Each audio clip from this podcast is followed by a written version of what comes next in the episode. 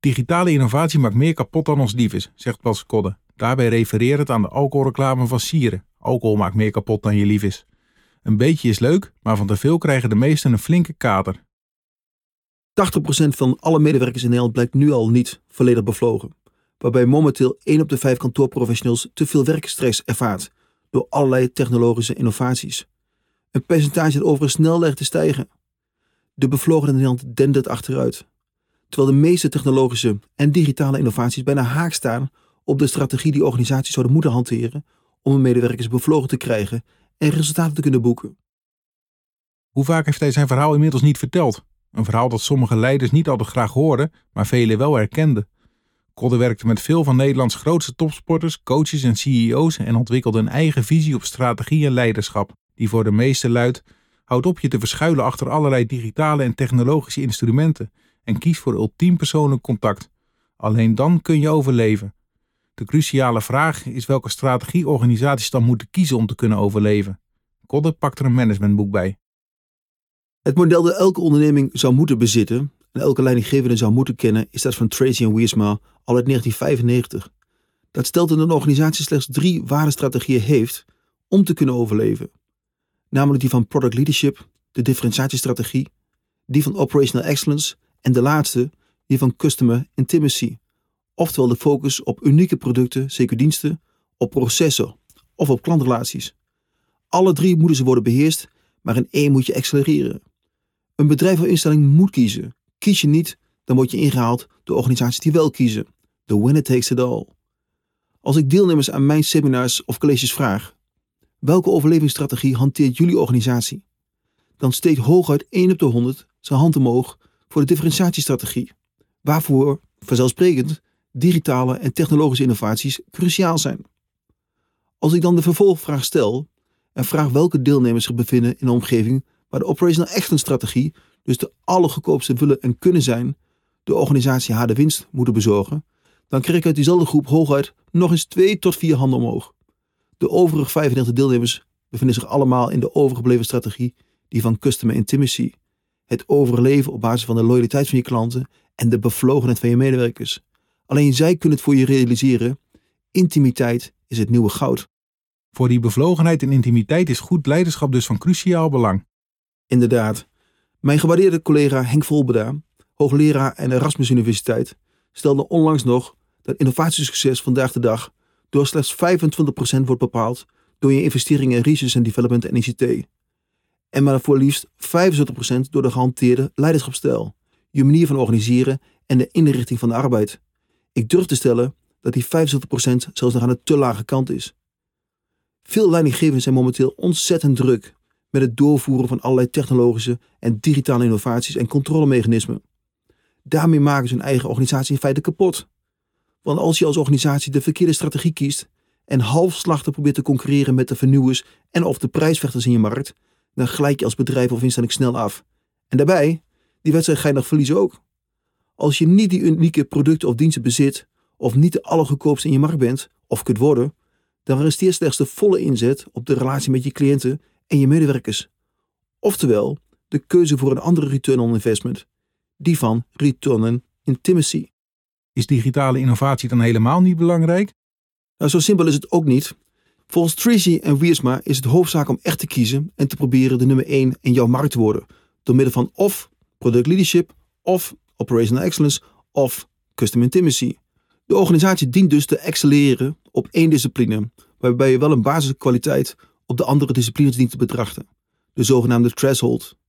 Een professionele organisatie kan tegenwoordig niet meer zonder e-mail. Daar heb je geld in moeten steken. Met de fax lukt het gewoon niet meer.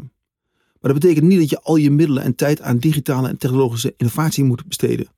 Terwijl juist klantcontact en medewerkerbevlogenheid het grote verschil voor je moeten maken. Niet voor niets opent Coolblue de ene na de andere fysieke winkel. Intimiteit is cruciaal voor ze. Ze zijn immers niet de goedkoopste of in het bezit van unieke producten. Binnen veel organisaties zijn leidinggevenden echter nauwelijks meer aanspreekbaar, omdat ze zo druk zijn met het beheersen van allerlei technologische vernieuwingen en controlemechanismen. Maar juist daar gaat het verkeerd. Men speelt de verkeerde wedstrijd. Not everything that counts can be counted. And not everything that can be counted counts, zei Albert Einstein, onze grootste wetenschap ooit eens.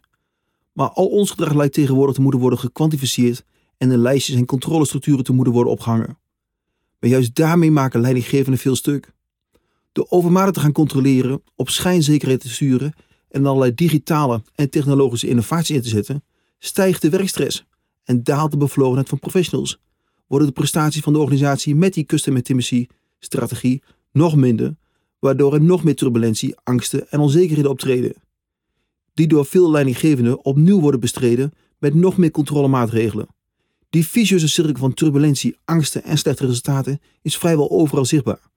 Alles lijkt tegenwoordig te moeten worden overgereguleerd, wat de bevlogenheid van professionals sterk belemmert en het aanpassingsvermogen en belangrijker nog, de resultaten van die organisatie verder doen dalen. Organisaties en vooral leidinggevenden lijken er steeds meer vast te komen te zitten in een visueuze cirkel van turbulentie, angsten en onzekerheden. Maar is dit wel een schuld? Nee, en dat houd ik mijn deelnemers aan lezingen en seminars ook steeds voor. Veel leidinggevenden zijn de afgelopen jaren ook juist opgeleid om met nieuwe informatietechnologie hun processen te beheersen. Ons onderwijs is daar dus ook D-wet aan? Veel onderwijsinstellingen hebben hun studenten en deelnemers de afgelopen decennia ook vooral gestimuleerd om een linker hersenhelft te ontwikkelen en zich te bekwamen en te specialiseren in logisch, lineair en systemisch denken, in oorzaak en gevolg, in meten is weten. Niet voor niets zijn er tegenwoordig zoveel controles, juristen en accountants in onze maatschappij werkzaam. Punt is alleen dat juist dit soort beroepen steeds meer en meer geautomatiseerd gaan worden. Juist competenties en vaardigheden die voortkomen uit de ontwikkeling van ons rechterbrein zullen ons als professionals meer en meer zekerheid gaan geven. Logisch denken en logisch handelen zijn twee verschillende dingen. Meer controle geeft ons helaas niet meer zekerheid. Het zal mijns inzien ook steeds minder gaan draaien om lijstjes en zaken kwantificeerbaar maken. Juist competenties als sociale intelligentie, samenwerkend vermogen, probleemoplossend denken en creativiteit gaan het werkelijke verschil voor kennisorganisaties maken. En juist die eigenschappen krijgen door alle overregulering en kwantificering steeds minder ruimte binnen organisaties. Daarmee riskeren organisaties hun eigen ondergang. Een soort self-fulfilling prophecy. Gedreven door angsten en onzekerheden over de toekomst worden er steeds meer schijnzekerheden ingebouwd. Die leiden tot meer bureaucratie en nog meer schijnzekerheden, terwijl die kostbare tijd en middelen opensteden hadden kunnen worden aan klanten en medewerkers, waar de resultaten verloren gaan. Het draait uiteindelijk allemaal om doen. Denk ook eens aan onze jongeren. Van de 13 tot 24-jarigen gebruikt bijna iedereen, zegt 99%, internet. De gemiddelde Nederlander blijkt ongeveer 14 uur per week online te zijn. Dat is dus zo'n 2 uur per dag. Jongeren brengen nog meer tijd online door. 13 tot 17-jarige internetten bijvoorbeeld 19,2 uur per week.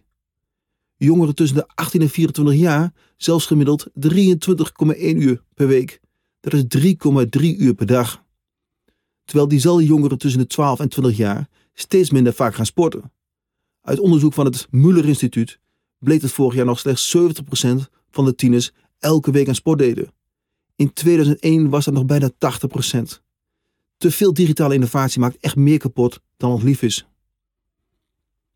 Complexe maatschappelijke kwesties vragen op mondiale schaal om creatieve oplossingen, omdat standaard oplossingen niet meer voldoen. Creatief denken is niet iets wat slechts enkele zich kunnen eigen maken. Iedereen is in staat om op een creatieve manier met vraagstukken bezig te zijn. Bevlogenheid en vitaliteit zijn daarvoor cruciaal. Wat ik proef is dat jij regelmatig een eigen visie op strategie, leiderschap en gedrag mist. Inderdaad, de stijl van leidinggeven die ik vaak opmaak uit gesprekken, kan ik het beste omschrijven als management bij Excel. Daar staat haaks tegenover de houding die ik propageer: leiding laten nemen. Want pas dan kun je echt werken aan slimmer presteren. Bijvoorbeeld de flow-theorie. Je moet zorgen dat je medewerkers in een flow raken. Een toestand waarin ze zeer geconcentreerd werken en daar optimaal van genieten. Maar naast die flow heb je de toestand van burn-out, wat je krijgt als je te veel werk moet doen dat je niet aan kan. Maar ook de bore-out, wat je krijgt als je veel meer kunt dan je mag. En vooral dat laatste zie je terug bij veel jonge professionals. Ze doen, geholpen door technologie, te veel gestandaardiseerd werk. Schrijven e-mails aan cliënten die ze nooit zien en voelen te weinig waardering en erkenning voor hun werk. Ze kunnen zoveel, maar doen zo weinig. Het is de kunst om bore-out om te zetten in een flow. En daarvoor zijn goede leidinggevenden nodig. Dat is nu meer nodig dan ooit. Het bedrijfsleven, maar met name ook de overheid, wordt vandaag de dag gekenmerkt door veel turbulentie, wat leidt tot veel onzekerheid en angsten. In zo'n situatie hebben leidinggevenden de neiging om meer en meer te gaan controleren, nog meer management bij Excel toe te passen.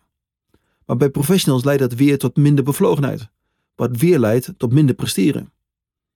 Deze managementstijl haalt de prestaties omlaag van zowel medewerkers als het hele kantoor, wat weer resulteert in nog meer turbulentie, nog meer controles, etc. etc.